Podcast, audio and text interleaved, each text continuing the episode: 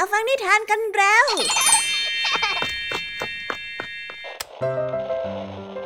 คุณกำลังรับฟังไทย PBS Radio ต่อจากนี้ไปขอเชิญทุกท่าน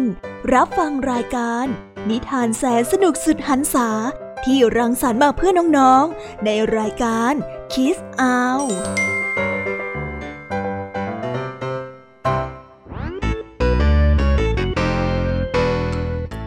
ดัสสวัสดีน้องๆชาวรายการคิสอาวทุกๆคนนะคะ วันนี้พี่แยมมี่กับผองเพื่อน ก็ได้เตรียมนิทานสนุกๆมาเล่าให้กับน้องๆได้ฟัง เพื่อเปิดจินตนาการ แล้วก็ตะลุยไปกับโลกแห่งนิทานนั่นเอง น้องๆอยากจะรู้กันแล้วหรือยังคะ ว่าวันนี้พี่แยมมี่และผองเพื่อนได้เตรียมนิทานเรื่องอะไรมาฝากน้องๆกันบ้าง เอาละค่ะ เราไปเริ่มต้นกันที่นิทานของคุณครูไหว วันนี้นะคะ คุณครูไหวได้จัดเตรียมนิทานทั้งสองเรื่องมาฝากพวกเรากันค่ะ ในนิทานเรื่องแรกของคุณครูไหว มีชื่อเรื่องว่า มนุษย์เหล็กต้องคำสาปต่อกันด้วยเรื่อง หญิงสาวผู้ฉลาดเฉลียวส่วนนิทานของทั้งสองเรื่องนี้จะเป็นอย่างไร และจะสนุกสนานมากแค่ไหน น้องๆต้องรอติดตามรับฟังกันในช่องของคุณครูไหวใจดีกันนะคะ ส่วนนิทานของพี่แยมมี่ในวันนี้ได้จัดเตรียมมาฝากน้องๆกันสองเรื่อง แต่น้องๆ อย่าเพิ่งเสียใจไปนะคะ ว่าทำไมวันนี้ถึงมีแค่สองเรื่อง แต่พี่แยมมี่นี่ขอ confirm ความสนุกเลยค่ะ ว่าไม่แพ้คุณครูไหวอย่างแน่นอน นิทานของเราในวันนี้มากันในชื่อเรื่องว่า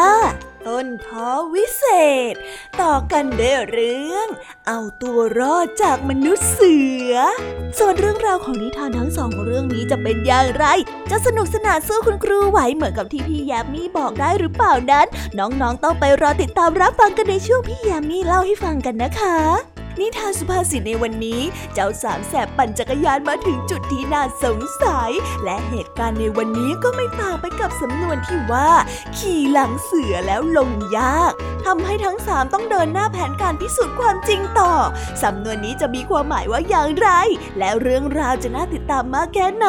น้องๆ ต้องรอติดตามรับฟังกันในช่วงนิทานสุภาษิตจากเจ้าจ้อย เจ้าแดงและก็เจ้าสิงกับพวกเรากันนะคะ และในวันนี้นะคะ พี่เด็กดีได้เตรียมนิทานเรื่อง หนูใจกระจิตมาฝากกันค่ะ ส่วนเรื่องราวของนิทานเรื่องนี้จะเป็นอย่างไร จะสนุกสนานมากแค่ไหน น้องๆ ห้ามพลาดเด็ดขาดเลยนะคะ ในช่วงท้ายรายการกับพี่เด็กดีของเราค่ะโอ้โห เป็นยังไงกันบ้างล่ะคะ แค่ได้ยินแค่ชื่อเรื่องนิทานก็น่าสนุกแล้วใช่ไหมล่ะคะเด็กๆ พี่ยามีก็ตื่นเต้นอยากจะฟังนิทานที่น้องๆรอฟังอยู่ไม่ไหวแล้วล่ะค่ะ งั้นเอาเป็นว่าเราไปฟังนิทานทั้งหมดเลยดีกว่าไหมคะ งั้นถ้าน้องๆพร้อมกันแล้ว เราไปพร้อมกันเลยดีกว่านะคะสามสองหนึ่งไปกันเลย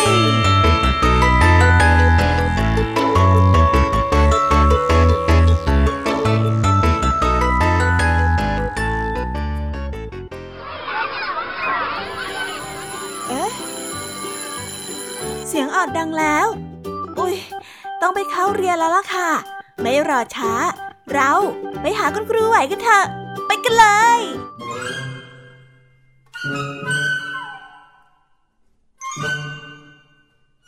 ค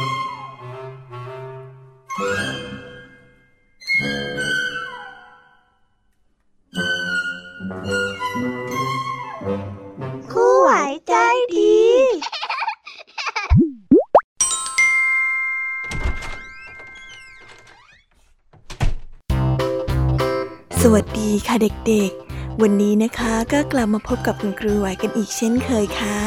และแน่นอนนะคะ ว่ามาพบกับคุณครูไหวแบบนี้ ก็ต้องมาพบกับนิทานที่แสนสนุกด้วยกันทั้งสองเรื่อง และในวันนี้คุณครูไหวได้จัดเตรียมนิทานที่แฝงไปด้วยแง่คิดคติสอนใจมาฝากเด็กๆกันค่ะ และในนิทานเรื่องแรกที่คุณครูไหวได้จัดเตรียมมาฝากกันนั้น มีชื่อเรื่องว่า มนุษย์เหล็กต้องคำสาป ส่วนเรื่องราวจะเป็นอย่างไร และจะสนุกสนานมากแค่ไหน เราไปติดตามรับฟังพร้อม ๆ กันได้เลยค่ะ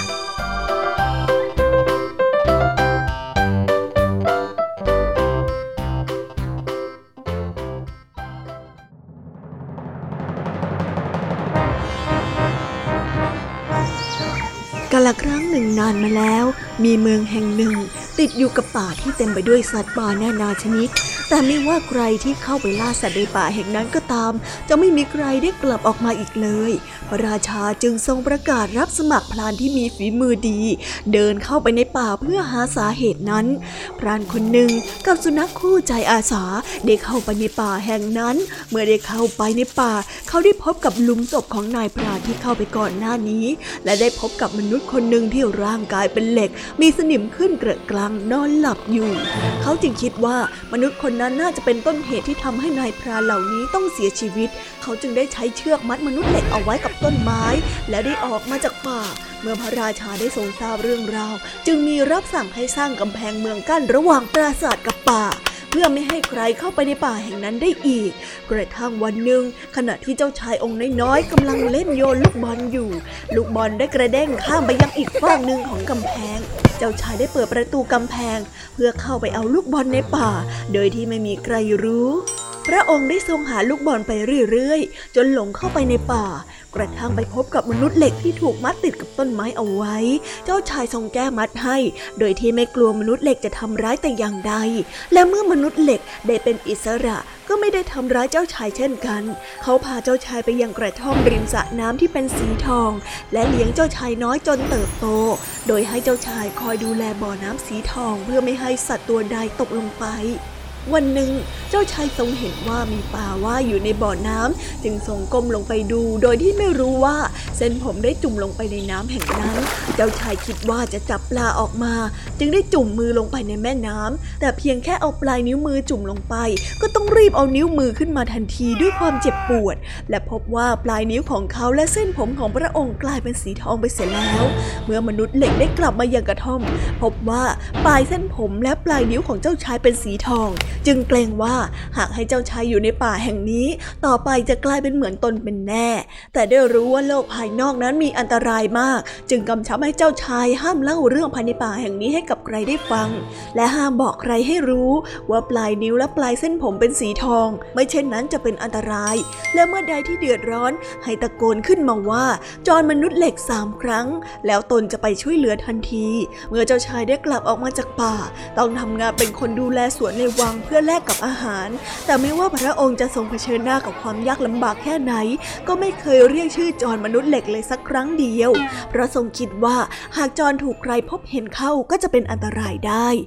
วันหนึ่งอากาศร้อนอบอ้าวมาก เจ้าชายจึงได้ถอดผ้าคลุมที่คลุมศีรษะออก ซึ่งเป็นเวลาเดียวกันกับที่เจ้าหญิงทอดพระเนตรลงมาจากวังพอดี แต่ในขณะที่เจ้าหญิงเสด็จลงมาทอดพระเนตรให้เห็นชัดๆ ก็มีกลุ่มโจรกลุ่มใหญ่บุกเข้ามาปล้นเมือง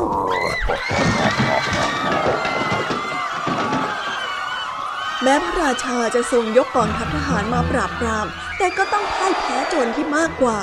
คนสวนได้เห็นชาวเมืองเดือดร้อน จึงคิดจะช่วยเหลือ เขาได้ตะโกนเรียกชื่อจรมนุษย์เหล็กสามครั้ง ทันใดนั้นม้าสีขาวก็วิ่งออกมาจากป่า และมอบชุดเกราะให้แก่ชาวสวน เมื่อคนสวนได้สวมชุดเกราะเสร็จแล้ว จรมนุษย์เหล็กก็ปรากฏตัวขึ้น พร้อมกับทหารอีกมากมาย พวกเขาได้ช่วยกันขับไล่โจรออกไปจากเมืองในที่สุด เพราะว่าชาวบ้านได้ลือกันว่าอัศวินผู้ที่มีเส้นผมสีทองเป็นวีรบุรุษผู้ต่อกรกับโจรร้ายเท่านั้น ไม่มีใครพูดถึงชายร่างเหล็กที่เต็มไปด้วยสนิมแต่อย่างใด พระราชาจึงทรงประกาศตามหาตัวอัศวิน เพื่อให้มาอภิเษกกับเจ้าหญิง แต่เจ้าหญิงได้ตรัสกับพระราชาว่ารุ่งขึ้น หากหม่อมฉันได้มอบแอปเปิลสีทองให้แก่ผู้ใด ผู้นั้นก็คืออัศวินเพคะ เมื่อถึงเช้าวันรุ่งขึ้น เจ้าหญิงจึงทรงถือแอปเปิลลูกสีทองไปประทานให้กับคนสวน พร้อมกับเปิดผ้าโพกหัวของเขาออก แต่แทนที่คนสวนจะรับว่าวีรกรรมครั้งนั้นเป็นของตน แต่กลับพูดขึ้นว่า เอ่อหากว่าจะยกย่องว่าใครเป็นวีรบุรุษ คนคนนั้นควรเป็นจอมมนุษย์เหล็ก ไม่ใช่กระหม่อมพะยะค่ะ เมื่อกล่าวจบก็บังเอิญเกิดแสงปกคลุมไปทั่วทั้งป่า ต้นไม้ใบหญ้าได้กลายเป็นตึกรามบ้านช่องที่งดงาม สัตว์น้อยใหญ่ได้กลายร่างเป็นคนในทันที และจอนที่เคยมีร่างกายเป็นเหล็กสนิมเกลือก็กลายเป็นราชาผู้สง่างาม เดินมาหาคนสวนพร้อมกับกล่าวว่า ครั้งหนึ่งเราอยากมีร่างกายเป็นทองคำจึงคิดไปชุบตัวในบ่อทองน่ะแต่ก็กลายเป็นว่าเราทำให้ชาวเมืองโดนคำสาปกลายร่างเป็นสัตว์ แล้วเราเองก็กลับกลายร่างเป็นเหล็กไปในที่สุด แต่เมื่อใดที่ข้าทำความดีจนมีคนยอมรับ เมื่อนั้นเราก็จะได้รับการปลดปล่อยจากคำสาปและท่านคือผู้ปลดปล่อยเรา เราขอยกเมืองและทรัพย์สมบัติทั้งหมดให้กับท่าน ซึ่งท่านน่ะ เป็นเจ้าชายผู้เหมาะสม ขอบคุณมากๆนะเมื่อความจริงได้เปิดเผยว่าที่แท้จริงแล้ว คนสวนคือเจ้าชาย พระองค์จึงได้อภิเษกกับเจ้าหญิง และครองเมืองทั้งสามอย่างมีความสุขตลอดนับตั้งแต่นั้นเป็นต้นมา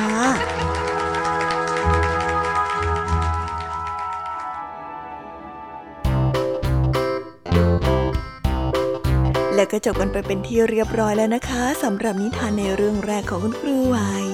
เป็นไงกันบ้างคะเด็กๆ สนุกกันหรือเปล่าคะ ถ้าเด็กๆสนุกกันแบบนี้เนี่ยงั้นเราไปต่อกันในนิทานเรื่องที่สองของคุณครูไหวกันต่อเลยนะ ในนิทานเรื่องที่สองของคุณครูไหว คุณครูไหวขอเสนอนิทานเรื่อง หญิงสาวผู้ฉลาดเฉลียว ส่วนเรื่องราวจะเป็นอย่างไร เราไปติดตามรับฟังกันในนิทานเรื่องนี้พร้อม ๆ กันเลยค่ะ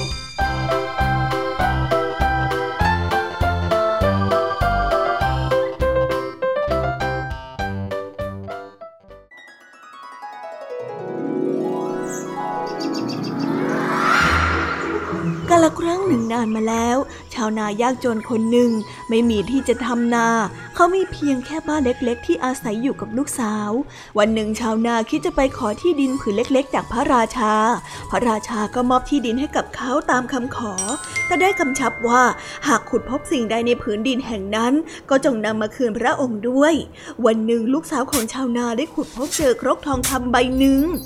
ชาวนาคิดว่าจะนำครกนี้ไปคืนให้กับพระราชาในทันที แต่ลูกสาวก็ได้บอกผู้เป็นพ่อว่า ให้รอขุดเจอสากเสียก่อนค่อยนำไปคืน แต่พ่อของนางไม่ได้ฟังคำทัดทาน ได้รีบนำครกนั้นไปมอบให้กับพระราชาโดยทันที และเมื่อพระราชาถามว่าสากอยู่ที่ใด ชาวนาก็ตอบได้ว่ามีแต่ครกเพียงเท่านั้น พระราชาไม่เชื่อที่ชาวนาพูด กลับคิดว่าชาวนานั้นยักยอกเอาสากทองคำไปเป็นของตน จึงได้สั่งให้จับชาวนาไปขังคุกทันทีก่อนที่ชาวนาจะถูกทหารจับตัวออกไป เขาได้พูดขึ้นว่า ข้าน่าจะเชื่อลูกสาวที่บอกให้เรารอพบสากซะก่อนก็คงจะดี เฮ้ย พระราชาได้ยินดังนั้นจึงได้คิดว่าลูกสาวของชาวนาน่าจะมีปัญญาหลักแหลมไม่ใช่น้อย เขาจึงคิดทดสอบชาวปัญญาของนางพระราชาได้รับสั่งให้ลูกสาวของชาวนามาเข้าเฝ้า และได้กล่าวกับนางว่า พรุ่งนี้เจ้าจงมาเข้าเฝ้าเราที่วังแห่งนี้อีกครั้งหนึ่ง โดยที่ห้ามสวมเสื้อผ้า แต่ก็ห้ามเปลือยกายมาเด็ดขาด ห้ามขี่ยานพาหนะ แล้วก็ห้ามเดิน แถมยังห้ามใช้ถนน แต่ก็ห้ามออกนอกทางเดิน หากว่าเจ้าทำได้เนี่ย นอกจากข้าจะปล่อยผู้เป็นพ่อของเจ้าแล้วข้าจะแต่งงานกับเจ้าอีกด้วย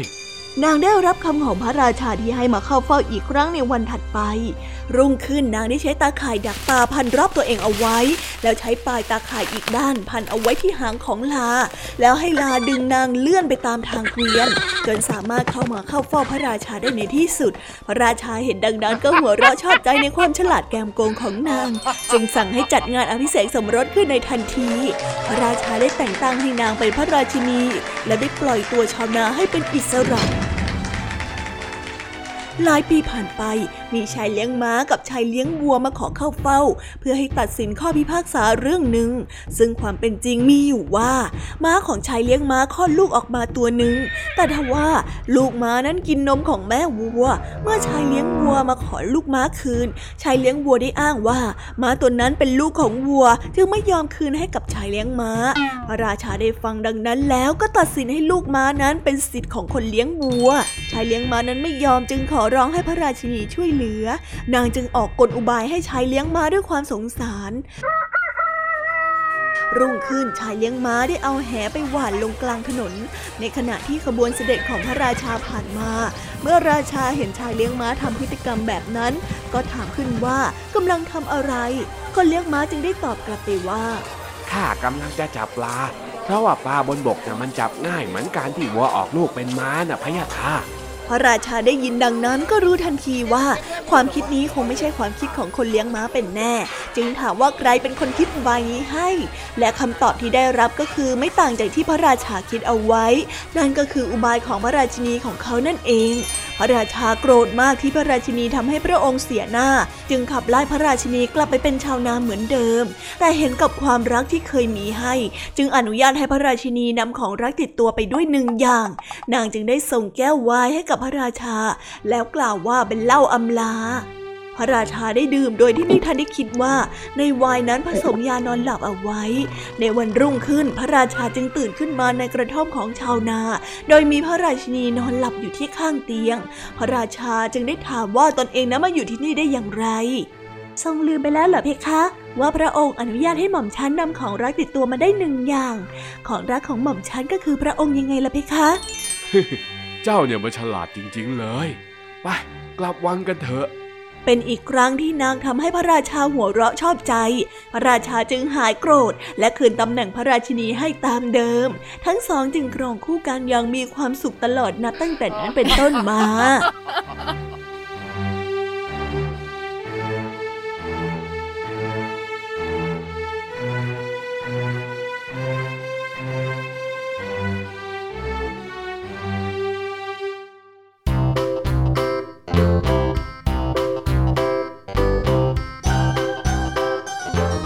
แล้วก็จบกันไปเป็นที่เรียบร้อยแล้วนะคะสำหรับนิทานทั้งสองเรื่องของคุณครูไหวเป็นยังไงกันบ้างล่ะคะเด็กๆ วันนี้เนี่ยสนุกจุใจกันหรือเปล่าเอ่ยมีเด็กๆหลายคนเลยนะคะที่ยังไม่จุใจกัน งั้นเราไปต่อกันในนิทานช่วงต่อไปกันเลยดีกว่าไหมคะเอาละค่ะ งั้นเราไปต่อกันในนิทานช่วงต่อไปกับช่วงพี่ยามีเล่าให้ฟังกันเลยนะคะ แต่สำหรับตอนนี้เนี่ย เวลาของคุณครูไหวก็ได้หมดลงไปแล้ว งั้นครูไหวต้องขอตัวลากันไปก่อนแล้วนะคะ สวัสดีค่ะ บ๊ายบาย แล้วพบกันใหม่นะคะเด็กๆ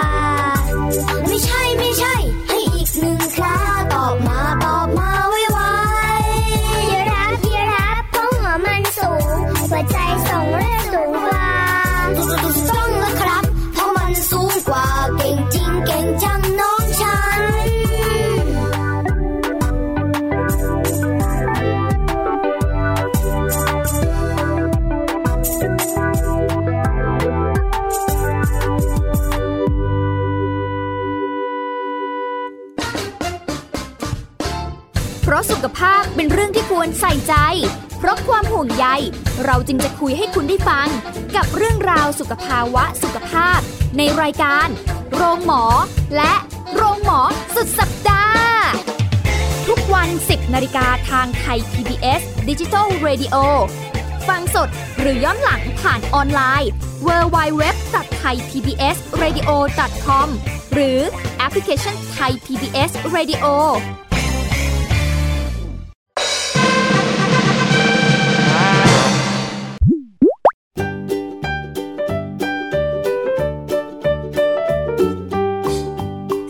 สวีดัสวัสดีค่ะ น้องๆที่น่ารักทุกๆคนของพี่แยามีนะคะ ก็เปิดรายการมาพร้อมกับเสียงอันสดใสของพี่แยามีกันอีกแล้ว และวันนี้ค่ะนิทานเรื่องแรกที่พี่แยามีได้จัดเตรียมมาฝากน้องๆนนั้น มีชื่อเรื่องว่า ต้นท้อวิเศษ ส่วนเรื่องราวจะเป็นอย่างไรจะสนุกสนานมากแค่ไหน เราไปติดตามรับฟังพร้อมๆกันได้เลยค่ะ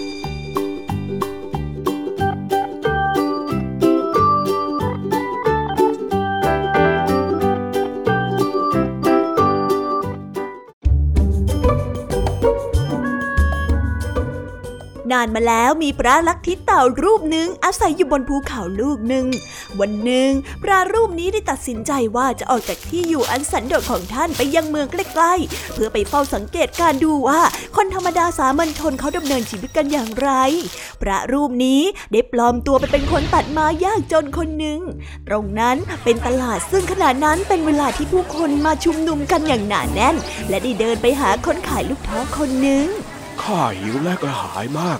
กรุณาให้ลูกท้อผลเล็กๆกับข้ากินสักผลหนึ่งเถิด ขอเถิดนะ คนตัดไม้ได้พูด นี่ตาแกหน้าโง่ คนที่มาตลาดน่ะเขามาเพื่อซื้อขายสินค้า ไม่ใช่มาขอทาน เจ้าน่ะต้องบ้าไปแล้วแน่ๆข้าจะไม่ให้ลูกท้อกับเจ้าแม้สักลูกเดียวคนขายลูกท้อได้พูดด้วยน้ำเสียงที่เกรี้ยวกราด คนตัดไม้ได้พูดต่ออย่างเคร่งเครียดว่า ข้าเข้าใจที่ท่านพูด แต่ท่านมีลูกท้ออยู่ในรถเข็นของท่านต้องหลายร้อยลูกนี่ เหตุใดท่านจึงไม่สามารถแบ่งให้ข้าได้แม้แต่ลูกเล็กๆเล่า ข้าน่ะเป็นแค่คนยากจน ขอข้าสักลูกหนึ่งเถิดนะโปรดเมตตาข้าด้วยเถิด คนขายลูกท้อได้ผลักคนตัดต้นไม้ออกไปโดยแรง อย่ามาทำให้ข้าเสียเวลาเลยนะ ออกไปจากที่นี่เดี๋ยวนี้ ไป จะไปไหนก็ไป คนตัดต้นไม้ได้ยิ้มอย่างอ่อนโยนและพูดว่า แล้วถ้าหากว่าข้าต้องการซื้อลูกท้อจากท่าน ท่านจะขายให้ข้าได้ไหมฮึข้าไม่เชื่อเจ้าหรอก เอาเงินของเจ้ามาให้ข้าดูก่อนสิแล้วข้าน่ะจะเชื่อ คนขายลูกท้อได้พูดอย่างไม่มีน้ำใจ คนตัดไม้จึงส่งเงินเหรียญจำนวนหนึ่งให้กับคนขายลูกท้อ หลังจากนั้นก็รับประทานลูกท้อรสหวานฉ่ำอย่างอร่อยอร่อย เมื่อรับประทานเสร็จก็พูดกับคนขายลูกท้อว่าข้ายังไม่หิวและกระหายเลยนะ ข้าหวังว่าท่านคงยินดีให้ลูกท้อเล็กๆ นี้แก่ข้านะพูดจบคนตัดไม้ก็เอื้อมมือไปหยิบลูกท้อลูกเล็ก ๆ ในรถเข็นมาลูกหนึ่งแต่คนขายลูกท้อปัดมือออกไปโดยแรง แล้วชายทั้งสองก็โต้เถียงกันอย่างรุนแรงอีก คนขายลูกท้อได้ส่งเสียงดัง และตะโกนใส่คนตัดไม้ มีผู้คนมากมายมามุงดูชายทั้งสองเถียงกัน แต่เมื่อคนตัดไม้จะเดินจากไป คนขายลูกท้อก็ไม่ยอมปล่อย เขาได้ดึงแขนคนตัดไม้เอาไว้ เขาได้ถามอย่างขู่เข็นว่า นี่เจ้าน่ะต้องการจะขโมยลูกท้อของข้าใช่ไหมฮะ ผู้คนที่มุงดูต่างวิพากษ์วิจารณ์ในเรื่องนี้กัน ในที่สุดชายคนหนึ่งก็พูดขึ้นมากับคนขายลูกท้อว่าดีดีดีพอกันทีเถอะ เจ้าแต่ะกำลังทำเรื่องเล็กให้เป็นเรื่องใหญ่อยู่นะป ลอยเข้าไปเถิดนะเดี๋ยวข้าเดี๋ยวจะจ่ายเงินค่าลูกท้อให้เขาเอง คนตัดไม้ได้กล่าวขอบคุณชายแปลกหน้า แล้วรับประทานลูกท้อลูกนั้นอย่างมีความสุข จากนั้นก็เป่าคาถาลงไปบนหินก้อนหนึ่งและได้ฝังหินก้อนนั้นลงไปในพื้นดินใต้เท้าของเขา และแล้วคนตัดไม้ก็หันไปพูดกับฝูงชนว่ากรุณานำน้ำร้อนมาให้ข้าหน่อยเถอะ ทุกคนต่างกระหายใคร่รู้ว่าคนตัดไม้นั้นจะทำอะไร คนดูคนหนึ่งได้วิ่งไปที่ร้านน้ำชา และนำน้ำร้อนกลับมากาหนึ่งนี่น้ำร้อนจ้า เด็กชายคนนั้นได้พูด ตาจะจ่ายน้ำร้อนนี้ไปทำอะไรล่ะจ๊ะ มันเป็นความลับแสนมหัศจรรย์น่ะข้าบอกเจ้าตอนนี้ไม่ได้หรอกนะ คนตัดไม้ได้ตอบ และแล้วคนตัดไม้ก็เทน้ำร้อนลงไปเหนือบริเวณที่เขาฝังหินก้อนนั้นเอาไว้ฉับพลันพื้นดินส่วนนั้นก็แยกออก และแล้วก็มีต้นไม้สีเขียวซึ่งมีใบสองใบงอกมาจากก้อนหินลำต้นนั้นค่อยๆโตขึ้นโตขึ้น สูงขึ้นแต่กิ่งก้านและใบออกมามากมาย จากนั้นก็มีดอกท้อบาน และลูกท้อก็ออกมาเต็มต้น และแล้วลูกท้อเหล่านั้นก็สุกในเวลาอันรวดเร็ว ผู้คนต่างปรบมือด้วยความตื่นเต้น คนตัดไม้ได้พูดกับคนเหล่านั้นว่า ขณะนี้ลูกท้อสุกแล้วข้าจะเก็บลูกท้อให้กับพวกท่าน แล้วพวกท่านก็จะได้ชิมลูกท้อคนละหนึ่งลูกผลไม้มหัศจรรย์เหล่านี้มีรสหวานฉ่ำ ทุกคนต่างรู้สึกประหลาดใจ พวกเขาได้วิงวอนขอลูกท้อวิเศษไปฝากเพื่อนฝูงและญาติพี่น้อง แม้จะมีลูกท้อเหลืออยู่บนต้นท้อวิเศษเพียงแค่เล็กน้อยก็ตาม คนตัดไม้ได้พูดว่า ข้าต้องลาพวกท่านไปแล้ว กรุณาให้ข้ายืมขวานใหญ่สักเล่มหนึ่งเถอะ ชายคนหนึ่งได้ส่งขวานเล่มหนึ่งให้กับคนตัดไม้ เขาได้ใช้ขวานเล่มนั้นโค่นต้นท้อแล้วได้เดินแบกต้นท้อกลับไปที่ภูเขาอย่างเบิกบาน ทันใดนั้นคนขายลูกท้อก็ร้องโวยวายเสียงดัง เขาเพิ่งรู้ตัวว่าขณะนี้รถเข็นของเขามีแต่ความว่างเปล่า บรรดาผู้คนที่เห็นเหตุการณ์คาดเดาว่า ชายชราผู้นั้นได้ใช้เวทมนต์คาถาทำให้ลูกท้อจำนวนมหาศาลที่อยู่บนรถเข็น ขึ้นไปอยู่บนต้นไม้ ยิ่งไปกว่านั้น มือจับรถเข็นข้างหนึ่งก็หายไปด้วยพวกเขามั่นใจว่านั่นก็คือต้นท้อที่คนตัดไม้แบกไปนั่นเอง คนขายลูกท้อได้ร้องไห้เสียใจในความเสียหายและความสูญเสียที่เกิดขึ้น ทุกคนต่างก็เสียใจในเคราะห์กรรมของเขา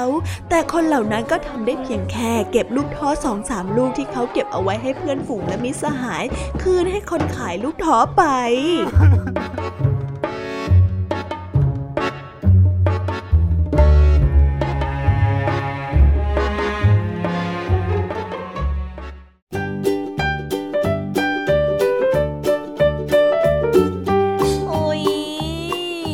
นิทานเรื่องแรกของพี่ยามีกันลงไปแล้วว่าเผอแป๊บแป๊บเดียวเอ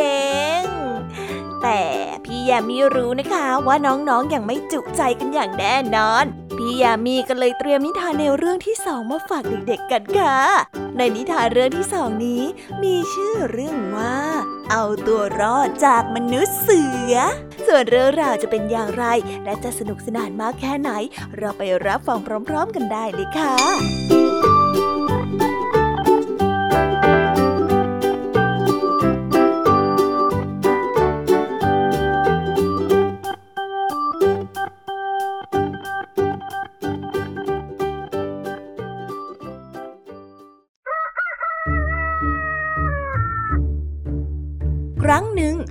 พ่อค้าผู้หนึ่งซึ่งเคยเดินทางไปขายผ้าจากหมู่บ้านหนึ่งไปสู่อีกหมู่บ้านหนึ่ง วันหนึ่ง ขณะที่เขาได้เดินขายสินค้าของเขาไปตามถนน ในห่อผ้าที่เขาแบกอยู่ มีผ้าทองงดงาม ผ้าสโลงและผ้าโพกศีรษะ ครั้งนั้นเขาได้เดินทางไปขายสินค้าไกลจากบ้านมากกว่าที่เขาเคยไปตามปกติ ในที่สุดเขาก็พบว่าตัวเองกำลังอยู่ในที่ซึ่งเขาไม่รู้จักเลย เมื่อเดินทางมาถึงทางแยกแห่งหนึ่งพ่อค้าก็เห็นว่าถนนด้านซ้ายมือของเขา กว้างและราบเรียบ ส่วนถนนด้านขวามือนั้น คบและมีก้อนหินอยู่เต็มไปหมดพ่อค้าไม่ได้รีรอเลย เขาได้ตัดสินใจเดินทางไปบนถนนซ้ายมือในทันที เขาคิดว่าถนนซึ่งอยู่ในสภาพดีสายนั้น เป็นถนนไปสู่บ้านอันมั่งคั่งและมั่นคง เขาจะได้ลูกค้ามากมาย พ่อค้าได้เดินทางต่อไปเรื่อยๆ ยิ่งเขาเดินเข้าไปไกลเท่าไหร่ บรรดาต้นไม้ทั้งสองฝากทางถนนก็ดูหนาทึบมากขึ้นมากขึ้น แม้ว่าจะถึงเวลาพบค่ำแล้ว พ่อค้าก็ยังไม่เห็นวี่แววว่าจะมีหมู่บ้านเลยสักหลัง ยิ่งไปกว่านั้นยังไม่พบใครเลยสักคนเดียวมีแต่ลิงอยู่บนต้นไม้และกิ้งก่าที่คลานไปคลานมาอยู่บนพื้นหญ้า ในที่สุดพ่อค้าก็ไม่เห็นเงาต้นไม้อีกต่อไป เนื่องจากความมืดที่เข้ามาครอบคลุมป่าแห่งนั้น แต่แล้วเขาก็ได้เห็นบ้านหลังใหญ่หลังหนึ่งข้าคิดว่าข้าควรจะต้องค้างคืนที่นี่นี่แหละฮะไปพ่อค้าได้พูดกับตัวเอง แล้วปีนบันไดซึ่งนำไปสู่เฉลียงบ้านของบ้านหลังนั้น ซึ่งขึ้นไปและตรงไปเคาะประตูหญิง ชราคนหนึ่งได้ลุกมาเปิดประตูและถามเขาว่าต้องการสิ่งใด ข้าเดินหลงทางมานะคุณยาย ขอให้ข้าค้างอยู่ที่บ้านท่านสักคืนหนึ่งได้ไหม เพราะว่าในป่าน่ะ มีเสืออยู่เต็มไปหมด ข้ากลัวว่าจะถูกเสือกินถ้าหากว่าเดินทางออกไปนะ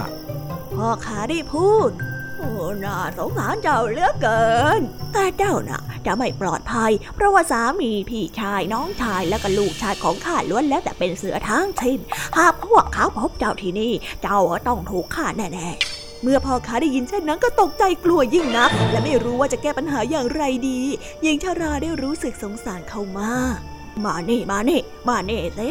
ข้าเดี๋ยวนะจะพาเจ้าไปซ่อนไว้ แต่เจ้าต้องระมัดระวัง อย่าทำเสียงดังเมื่อคนทั้งหลายในครอบครัวของข้าอยู่ในบ้านหลังนี้เข้าใจไหม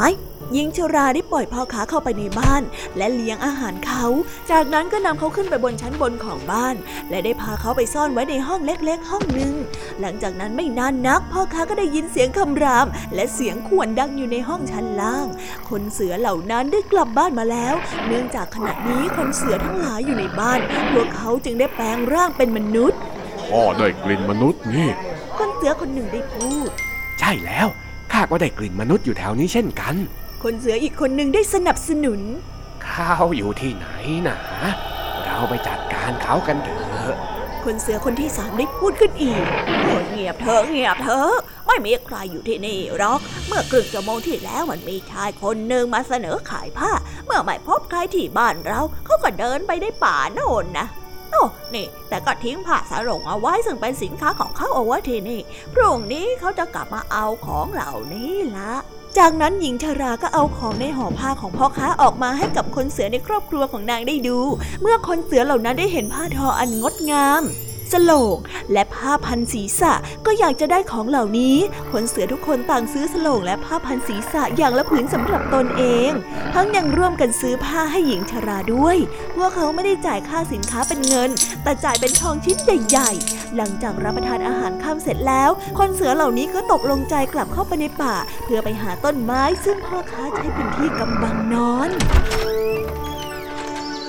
เมื่อรุ่งเช้า หญิงชราได้ปลุกพ่อค้าและบอกให้เขาออกไปจากบ้านของนางโดยเร็วที่สุดเท่าที่จะทำได้ ก่อนที่บรรดาคนเสือจะกลับมาจากป่า นางได้มอบชิ้นทองซึ่งคนเสือจ่ายเป็นค่าเสื้อผ้าให้กับพ่อค้า และบอกทางไปยังหมู่บ้านที่ใกล้ที่สุดให้แก่เขาพ่อค้าได้กล่าวขอบคุณหญิงชราหลายครั้ง และได้หิ้วห่อผ้าและกล่องใบเล็กใส่ชิ้นทองเอาไว้ เขาได้เดินจากบ้านหลังนั้นไปโดยเร็วที่สุด เดินไปไม่หยุดจนมาถึงถนนใหญ่อีกครั้งหนึ่ง เมื่อแน่ใจแล้วว่าปลอดภัยแล้ว ก็ได้หยุดเดินและเอาชิ้นทองที่อยู่ในกล่องใบเล็กนั้นออกมาดู เมื่อนับชิ้นทองเหล่านั้นพ่อค้าก็พบว่ามันมีค่ามากกว่าผ้าที่คนเสือเหล่านั้นซื้อไปถึงพันเท่า เขาจึงเดินทางกลับบ้านในฐานะคนร่ำรวยและมีความสุขมาก ต่อมาเมื่อพ่อค้าได้เกือบลืมเหตุการณ์ที่แสนอันตรายในคืนนั้น เขาก็ได้ตัดสินใจกลับไปที่บ้านของหญิงชาราในป่านั้นอีกครั้งหนึ่ง ครั้งนี้เขาได้นำผ้าทอราคาแพงและอัญมณีติดตัวไป เพื่อไปขายให้แก่คนเสือเหล่านั้นด้วย แต่เมื่อไปถึงตรงที่เคยมีทางแยก ก็พบว่าถนนกว้างและราบเรียบสายนั้นหายไปแล้ว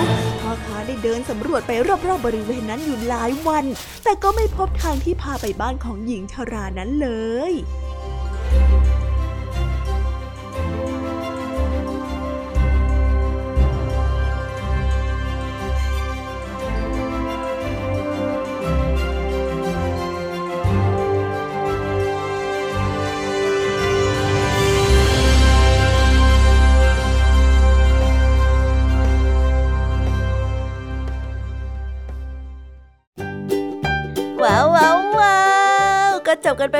ยบร้อยแล้วนะคะสำหรับนิทานของพี่ยามีเป็นไงกันบ้างคะเด็กๆ ได้ข้อคิดหรือว่าคติสอนใจอะไรกันไปบ้าง อย่าลืมนำไปเล่าให้กับเพื่อนๆที่โรงเรียนได้รับฟังกันด้วยนะคะ แต่สำหรับตอนนี้เนี่ยเวลาของช่วงพี่ยามีเล่าให้ฟังก็หมดลงไปแล้วละค่ะพี่ยามีก็ต้องขอส่งต่อน้องๆ ให้ไปพบกับลุงทองดีแล้วก็เจ้าจ้อยในช่วงต่อไปกันเลย เพราะว่าตอนนี้เนี่ยลุงทองดีกับเจ้าจ้อยอะบอกว่าให้ส่งน้องๆมาในช่วงต่อไปเร็ว อยากจะเล่านิทานจะแย่แล้วเอาละค่ะ งั้นพี่ยามีต้องขอตัวลากันไปก่อนแล้วนะคะ เดี๋ยวกลับมาพบกันใหม่บ๊ายบาย ไปหาลุงทองดีกับเจ้าจอยกันเลยค่ะ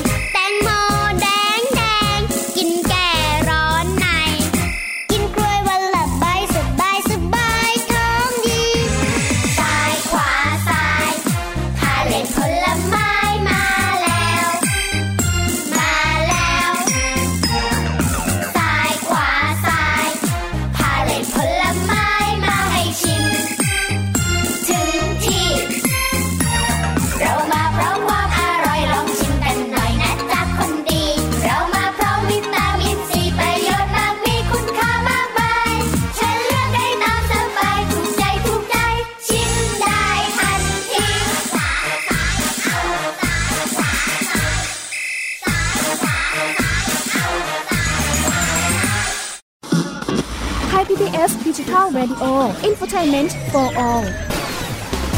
สถานีที่คุณได้ทั้งสาระและความบันเทิงบนขึ้นระบบดิจิทัล ทุกวัน 6 โมงเช้าถึง 3 ทุ่ม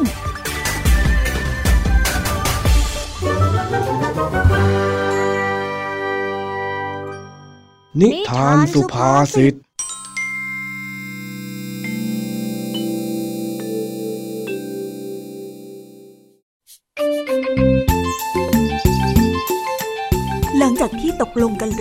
แล้ว เจ้าสามแสบก็ออกปั่นจักรยานเพื่อพิสูจน์หาความจริง ว่าข่าวลือที่มีจระเข้หลุดเข้ามาในคลองแถวบ้าน เป็นเรื่องจริงหรือเปล่า จนกระทั่งมาถึงสะพานท้ายหมู่บ้าน ทั้งสามจึงจอดจักรยานคุยกันอ้าวตรงนี้มันปั่นจักรยานต่อไปไม่ได้แล้วนี่นาอะไปต่อไม่ได้ เราก็กลับกันเลยดีกว่านะจอยใช่ใช่ใช่ดูมาตั้งแต่ต้นน้ำแล้วยังไม่เห็นมีเลยนะ เฮ้ย จะมาถอดใจแบบนี้ได้ยังไงเล่า นี่เลยแค่หน่อยเดียวก็จะรู้แล้วนะว่าข่าวลือที่ว่ากันน่ะมันจริงไหมโอ๊ยข้าไม่น่าเอาข่าวลือมาบอกเองเลยเออลำบากอะแด่แด่แล้วจะเอายังไงกันต่อ เดินไง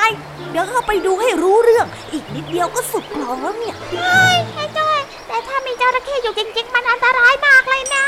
ก็ได้นะสิมันมันมันจะดีเหรอใช่เฮ้ย พวกเองลองคิดดูนะ ว่าท้ายที่สุดแล้วไม่เจออะไร เราก็จะได้บอกคนอื่นๆไง ว่าเรื่องนี้มันเป็นแค่ข่าวลือ เพราะว่าเราหนักพิสูจน์มาแล้ว ว่าไม่มีหลักฐาน แบบเนี้ยเท่จะตาย พวกเองไม่อยากจะเท่เหรอฮะอยากเท่ก็อยากอยู่หรอก แต่ไม่อยากจะโดนเอ็กเท่กัดนี่นะเออโอ้โธ่ไม่มีอะไรหรอกนะต่อให้จะมีจริง เราก็รีบวิ่งหนีออกมากันได้ แต่ข้ากลัวนี่นะ ไม่ได้ไม่ได้ไม่ได้ไม่ได้ ขี่หลังเสือลงย่าเราเน่ยเดินทางมาถึงขนาดนี้แล้ว จะให้อะไรมาหยุดไม่ได้อะอะอะไรนะแค่จระเข้ก็น่ากลัวจะแย่อยู่แล้ว นี่ยังจะมีเสืออีกหลายใจเอ้ยทำไมข้าต้องมาเจออะไรแบบนี้ด้วยเนี่ยโอ้ยพวกเองใจเย็นๆ ขี่หลังเสือแล้วลงย่าที่ข้าพูดถึงเนี่ยมันเป็นสำนวนไทยที่หมายถึง การทำอะไรสักอย่างแล้วพบอุปสรรค แต่ก็ต้องถูกสถานการณ์บีบบังคับให้ทำต่อจนถึงที่สุด โดยไม่อาจจะหยุดกลางคันได้ต่างหากเราถึงจะเข้าใจความหมาย แต่ก็ไม่ได้ช่วยให้ข้าใจเย็นขึ้นเลยไอ้จอย มันก็น่ากลัวอยู่ดีอะโอ้นั่นน่ะสิเออเออไอ้แดงเรากลับกันเถอะ ไม่ได้ไม่ได้มาขนาดนี้แล้วพวกเองมานี่ตามข้ามา นี่นาทีแล้วทำไมต้องดึงแขนข้าด้วยเล่าเออปล่อยเออปล่อยเออปล่อย ไอ้จอยปล่อยข้าอะ จับแขนได้แดงคนเดียวก็พอแล้วมาจับแขนข้าทำไมมานี่เลยเงียบๆเสียงด้วย หลังจากที่เจ้าจอยได้ลากแขนเจ้าแดงกับเจ้าสิงไปดูที่คลองท้ายหมู่บ้าน ก็ไม่พบอะไรข่าวลือที่ว่ามีจระเข้เป็นแค่เสียงลือเสียงเล่าอ้างจริง ๆ ด้วย จึงทำให้ทั้งสามปั่นจักรยานเข้าหมู่บ้าน ไปเล่าเรื่องพวกนี้ให้กับเด็กคนอื่นๆได้ฟังโอ้ยข้าเนี่ยนะเสียงชีวิตเลยดูสิข้าเนี่ยต้องการหาความจริงมาให้พวกเองได้ฟังเลยนะเทพเลยใช่ไหมล่ะ อุ้ยตอนแรกนะไอ้แดงอะมันไม่กล้าไป ต้องให้ข้าคอยปลุกใจ ไม่อย่างนั้นนะ ไม่ได้ความจริงมาเล่าให้กับพวกเองได้ฟังหรอก เฮ้ย ไอ้สิงห์ทำไมเอ็งเล่าแบบนั้นเล่า เอ้าก็ความจริงมันเป็นอย่างนี้นี่นะทำไมเอ็งต้องเด่นอยู่คนเดียวด้วยอะโอ้าก็มันจริงนี่แหม่แหม่ไอ้พวกเนี้ยที่อย่างนี้ละใจกล้าขึ้นมาเชียวนะ เฮ้ย เห็นแล้วหมันใส่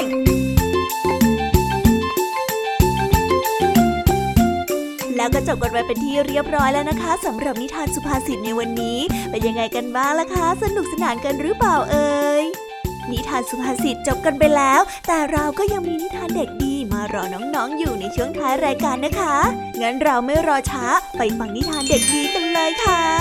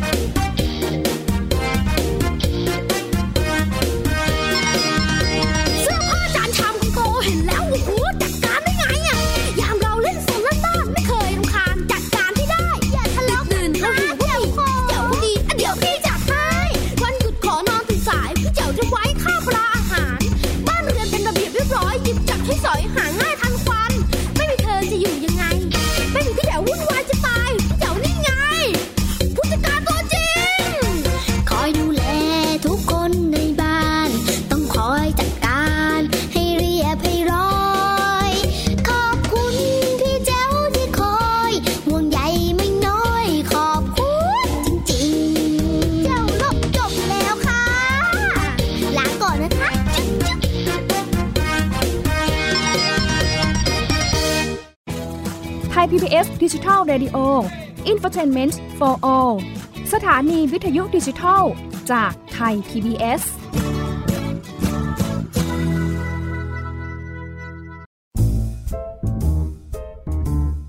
นิทานเด็กดี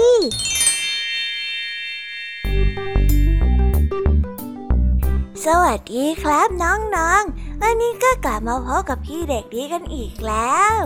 และแน่นอนว่ามาพบกับพี่เด็กดีแบบนี้ ก็ต้องกลับมาพบกับนิทานที่แสนสนุกกันในช่วงท้ายรายการ และวันนี้นะครับ พี่เด็กดีก็ได้เตรียมนิทานเรื่อง หนูใจกระจิตมาฝากกัน ส่วนเรื่องราวจะเป็นอย่างไร ถ้าน้องๆออยากจะรู้กันแล้ว งั้นเราไปติดตามรับฟังกันได้เลยครับ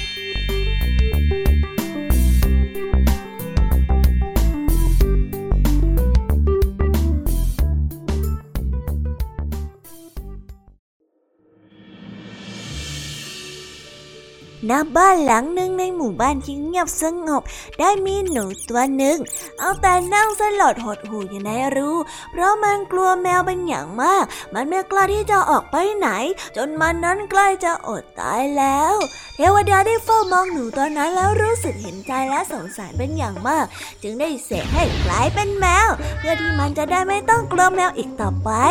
ในเมื่อหนูได้กลายร่างเป็นแมวแล้ว มันก็ได้กล่าวกับเทวดาว่า ท่านเทวดาต่อให้ข้าเป็นแมวข้าก็ยังกลัวสุนัขอยู่ดี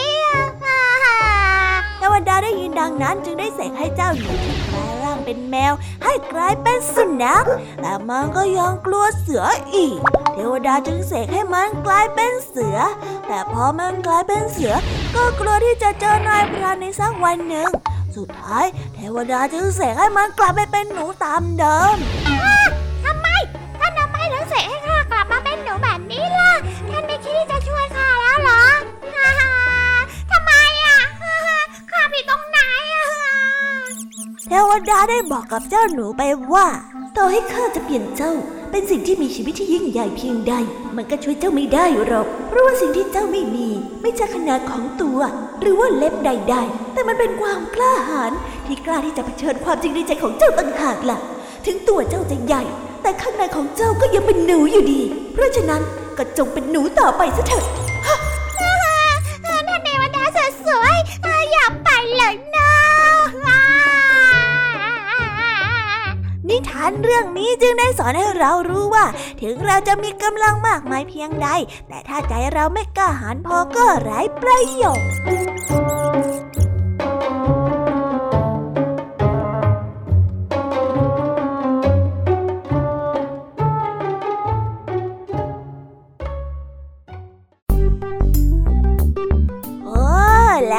กันไปเป็นที่เรียบร้อยแล้วนะครับสำหรับนิทานของพี่เด็กดีในวันนี้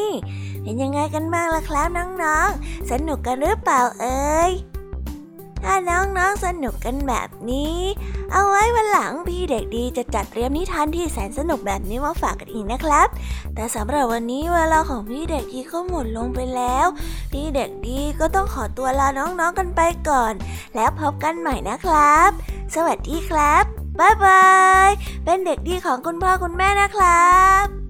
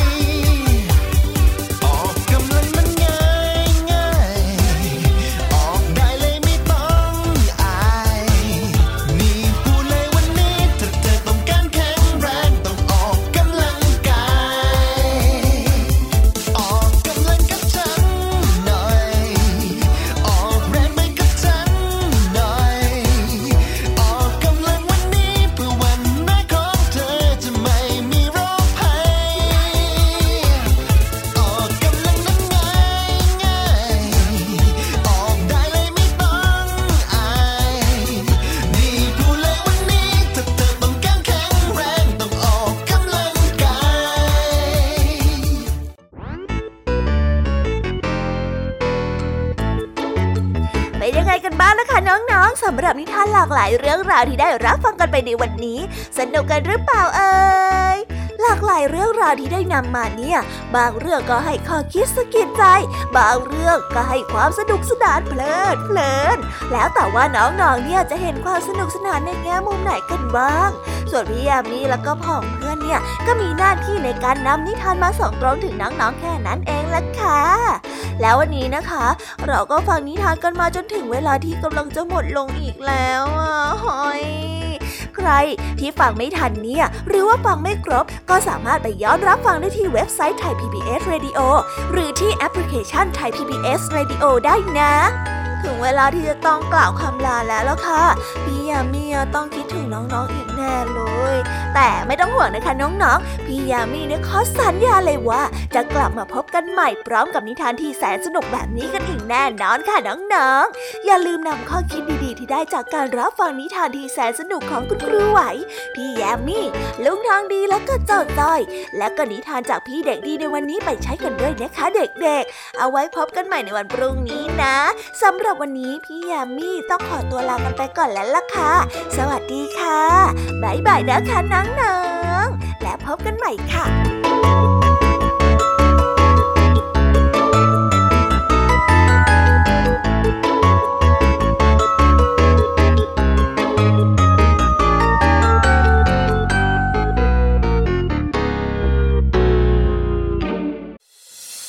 ตามรับฟังรายการย้อนหลังได้ที่เว็บไซต์และแอปพลิเคชันไทย PBS Radio